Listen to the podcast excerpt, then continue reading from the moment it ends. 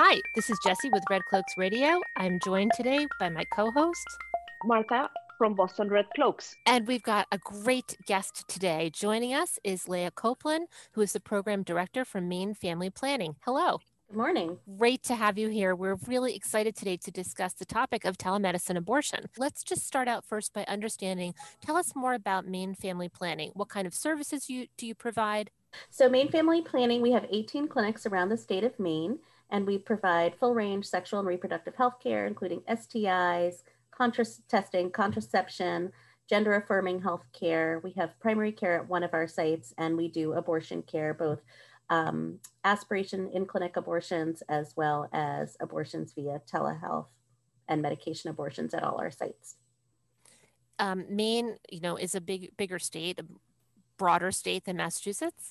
So you have 18 clinics. Do you find that those clinics are spread out in a way that people can easily access a clinic regardless of where they live?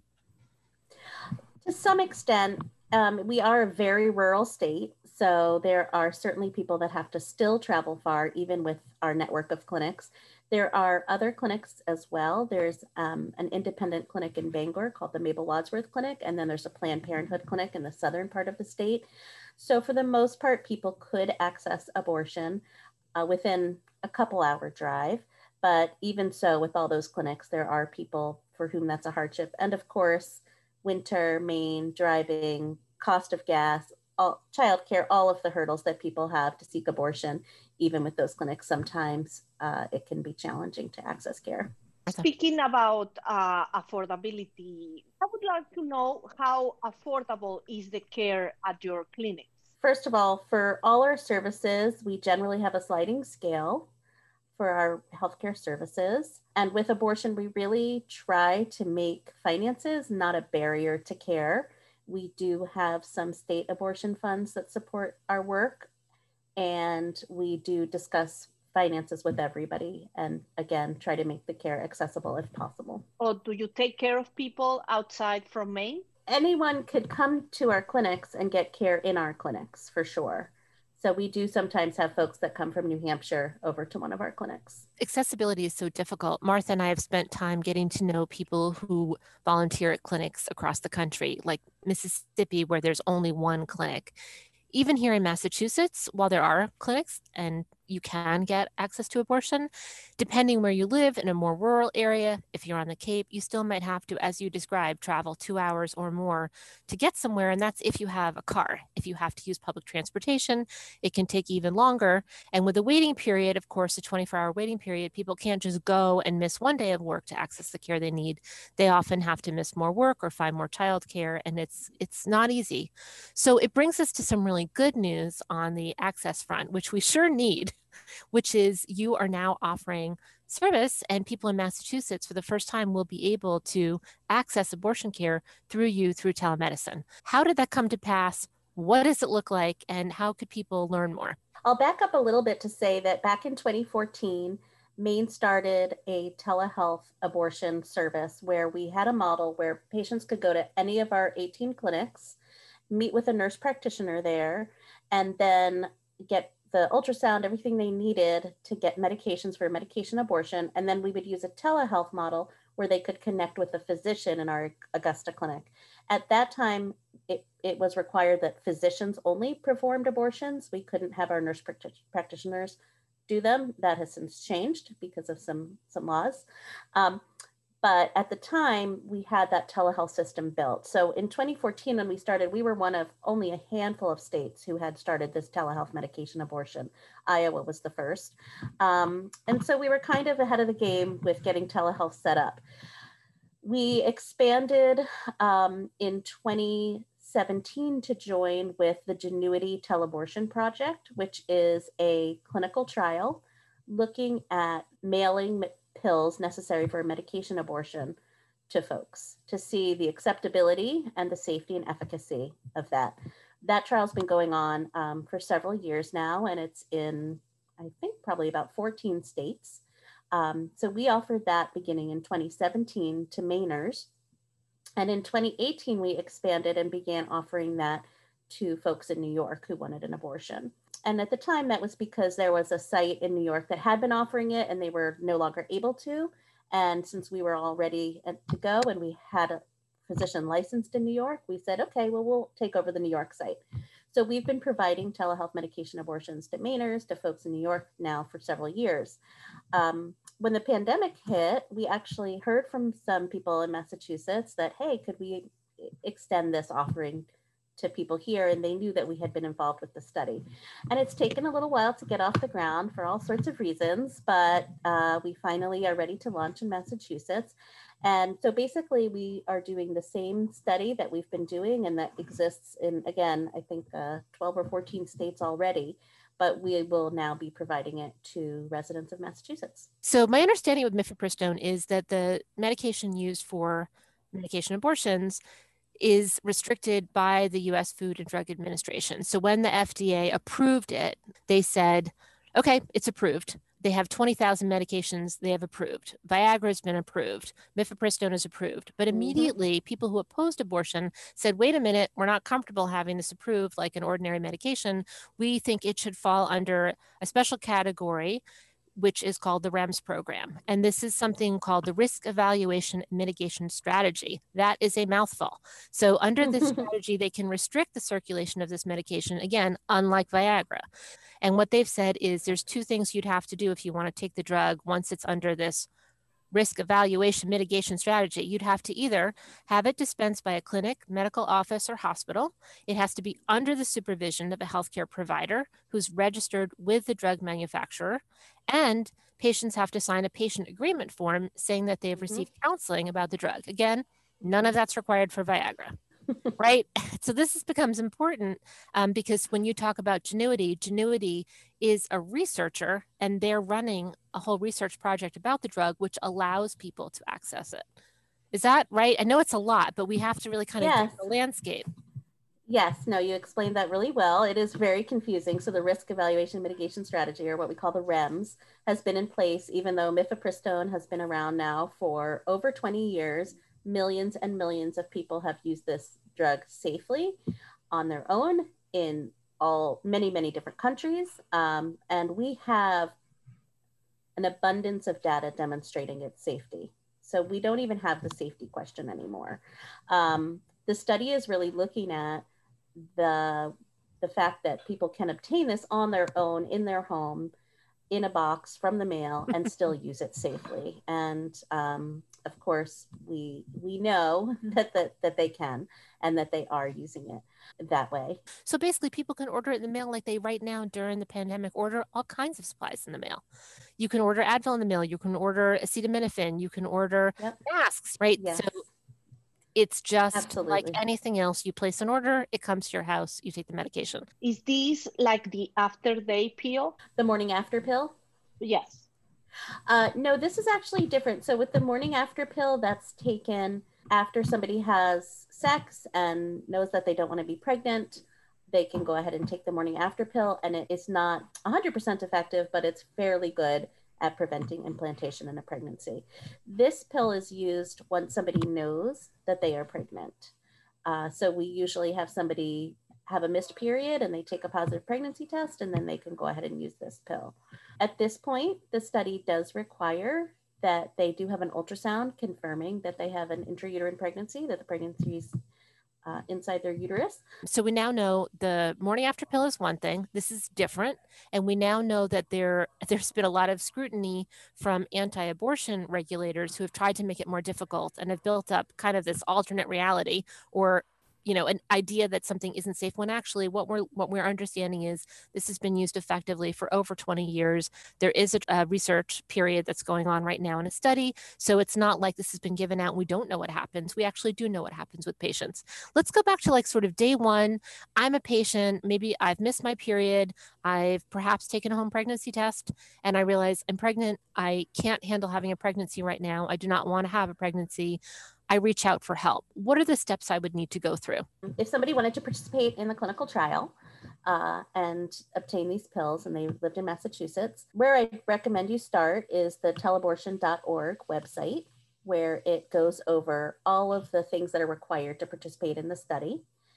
And when you actually select, you have an option to select your state. You can choose Massachusetts, and it'll guide you right to uh, how to reach us here at Maine Family Planning.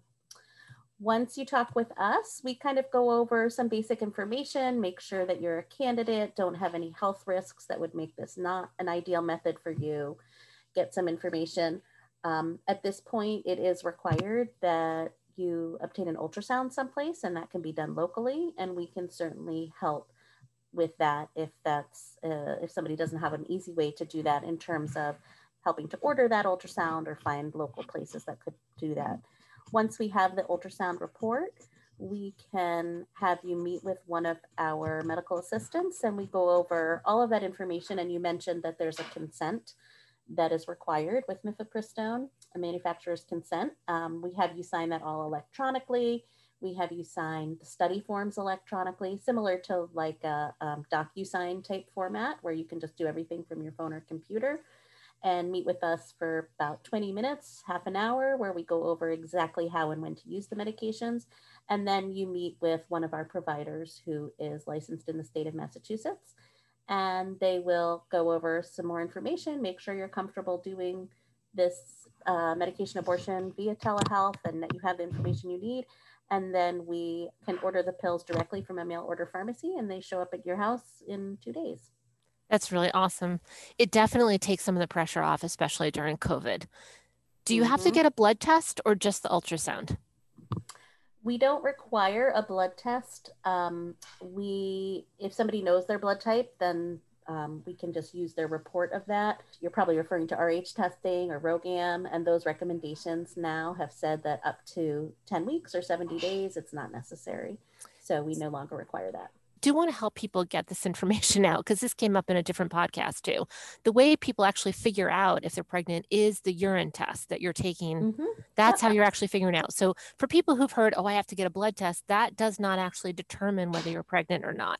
That has to do with testing if you're RH negative, and it's been shown that that information is not at all necessary to figure out whether you want it to end a pregnancy. So I think it's that's something that I didn't fully understand as a mm-hmm. non-medical person and it helps mm-hmm. to understand that. So if I were to go ahead and do the telemedicine appointment, is there any like self-care? Are there ways I can take care of myself to make sure that I'm, you know, eating or resting or just sort of basic self-care? Sure. So definitely having some any kind of thing that's supportive to you. So having supportive folks around, having heating pad is nice for cramps. Um, we include in the box of medications some prescription strength ibuprofen but some people add Tylenol to that as well. Um, we always recommend eating well and keeping hydrated just because there may be a period of time where you're not feeling so great and maybe don't feel like eating or drinking that much. So it's good to kind of start off hydrated. Um, most people describe it as heavier uh, bleeding and more crampy than a period, but we have many folks who do it and are you know ready to roll the next day or so. About 93% of people pass the pregnancy within six hours of using the meds at home. But we do recommend if you have the option to take a day or two off work or get help with childcare, that it's nice to do that because for some folks it does take a little bit longer and is, is a little crampier and there is a little more bleeding. And so having kind of a little bit of a, a window around um, when you have to go back to your regular activities is always helpful and giving yourself just a little latitude so that you can you know watch a little more tv or if you yes. can you know just be gentle with yourself like you mm-hmm. would you mm-hmm. know after anything that you're doing that's new you just want to like give yourself a little space if you can. Absolutely. And it's definitely absolutely. hard if you're juggling jobs or mm-hmm. work or kids or mm-hmm. pets or anything like that. So you know a little bit of extra tlc for yourself is a good idea. That's non-medical advice. I can't give any medical advice. i agree. Let's talk a little tiny bit more about the ultrasound part. The supreme court of the united states has just spoken about two weeks ago from this recording because there had been a big lawsuit related to again trying to push and make it more difficult to access mifepristone. And so the ultrasound i just want to go through for people while um, it's, it's used not again to figure out if you're pregnant. It's used to figure out how pregnant you are how long it's been the sort of gestational age of the pregnancy.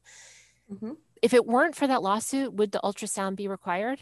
Here in Maine, we've been offering what we call a no test medication abortion, which is a medication abortion without an ultrasound, uh, since the pandemic started. And we've done, done hundreds and hundreds of them. And our outcomes so far seem to be very similar to when people have an ultrasound. There has been research that's been done in this area for quite a bit of time and demonstrates that people are very good at telling how far along they are in their pregnancy. Many people know when their last period was, they know exactly how far along they are, and they're very good at estimating it. So the ultrasound for many people, not everybody, but for many people is probably unnecessary. In England, they've been doing what they call pills by post, which is very similar to our uh, the Gynuity project, um, where they've been doing the same thing. They've been um, doing everything over telehealth and then sending out pills, and they're not requiring an ultrasound, and they've had over 8,000 so far with really good results. The ultrasound is required because of the parameters of the study at this point, and so we're continuing with that. Um, our hope certainly is that the REMS goes away. Um, there is a lawsuit looking to overturn the REMS, and also we're hopeful that the new administration will realize that this is not based in science and um, that we do have safety and efficacy that demonstrates medication abortion pills are safe. Mifepristone is safe. And um, if the REMS goes away, then that would really open the doors to us doing what we do with our patients here in Maine, which is just going over the pros and cons, explaining the risks if they don't have an ultrasound, and really letting people make decisions about their own bodies and what's safest, knowing that um, we'll support them. I want to ask you said about the administration do you mean your state administration or the national? I'm yeah, I mean the new federal administration that hopefully the the FDA and um, yeah, in the, the administration that they'll sort of recognize that the science really doesn't support the REMS, and so they'll get that overturned. The ultrasound, again, the reason I understand from reading some articles um, by Carrie Baker about this. The ultrasound is about, again, figuring out how far along the pregnancy is because the medication itself is seen as effective in, in the first, I think, whatever, 77 days or the first some number of days. And I'll just add that the other reason for the ultrasound is to rule out a pretty rare complication, something called an ectopic or a tubal pregnancy, where pregnancy is actually growing outside of the uterus. Um, and again, that can be a potentially dangerous situation, but there are a lot of warning signs for that. There's ways to screen if somebody's at risk for that. And so we use a protocol that really looks to uh, weed out folks who may be at a higher risk for that. And also, we really educate folks of what to look for. Um, we'll always have some ectopic pregnancies. And in fact, we have had some with the no test protocol, but we are able to safely manage them just like, um, you know, every people have been doing for years when people miscarry or other situations where uh, an ectopic arises. We know nationally some legislators have said some really um, ill-informed things about pregnancy and how to um, how to address it. Absolutely. So we really encourage everyone who's listening to reach out to a qualified provider and make sure that you're getting sound advice. I know there's a lot of information on the internet and this is being mm-hmm. shared across the internet, but you want to actually use the links that we provided. Check out our website and Instagram page and everywhere we post this to find links and you know contact your own doctor if you don't have one, then you can look it up again and tell us that website again where we can find a provider. Uh, telabortion.org. So T L A B O R T I O N.org and you and can choose your state and choose Massachusetts. It's really helpful to have a recommendation to a, a, central place to take a look. If you're in Massachusetts, the Abortion Rights Fund of Western Massachusetts also has links for clinics in the state of Massachusetts. We really appreciate your taking time today to unpack this. It is good news in the state. Um, the only other thing we just wanted to ask is why now? What made it possible to have Massachusetts included at this point in in the study? Well, there was there's different barriers in different states. Some of them have telehealth rules, some of them have mandated ultrasounds or waiting periods. So there's only a certain number of states where this is possible. Um, Massachusetts actually has been possible for a little while, um, but it took us a little while to get things rolling. And one of the things that really helped was when the Roe Act um, went into effect and allowed our nurse practitioners to provide uh, medication abortion. We have a nurse practitioner who's already licensed in Massachusetts and ready to, to be able to offer this service. Before we go, uh, you said that there are 14 states uh, link to this tele, teleabortion. So if we go to the website, we can see what states you are linked to. Yeah, I actually am just looking now. There's actually 15 states now that we've added Massachusetts. And are you linked or are you associated with any states in the South? Personally, Maine Family Planning is administering the study for Maine, New York, and now Massachusetts. And unfortunately, a lot of the southern states have restrictions that make the study not possible, either Okay. again due to regulations around telehealth or regulations around abortion. But you can see the list of states, and hopefully they, they will continue to add them as able. Okay. We'll Very keep good. following it. Thank you, Leah, again so much. We really appreciate it. And we look Thank forward you to both. knowledge is power. Absolutely. And thank you. Thank you, Leah.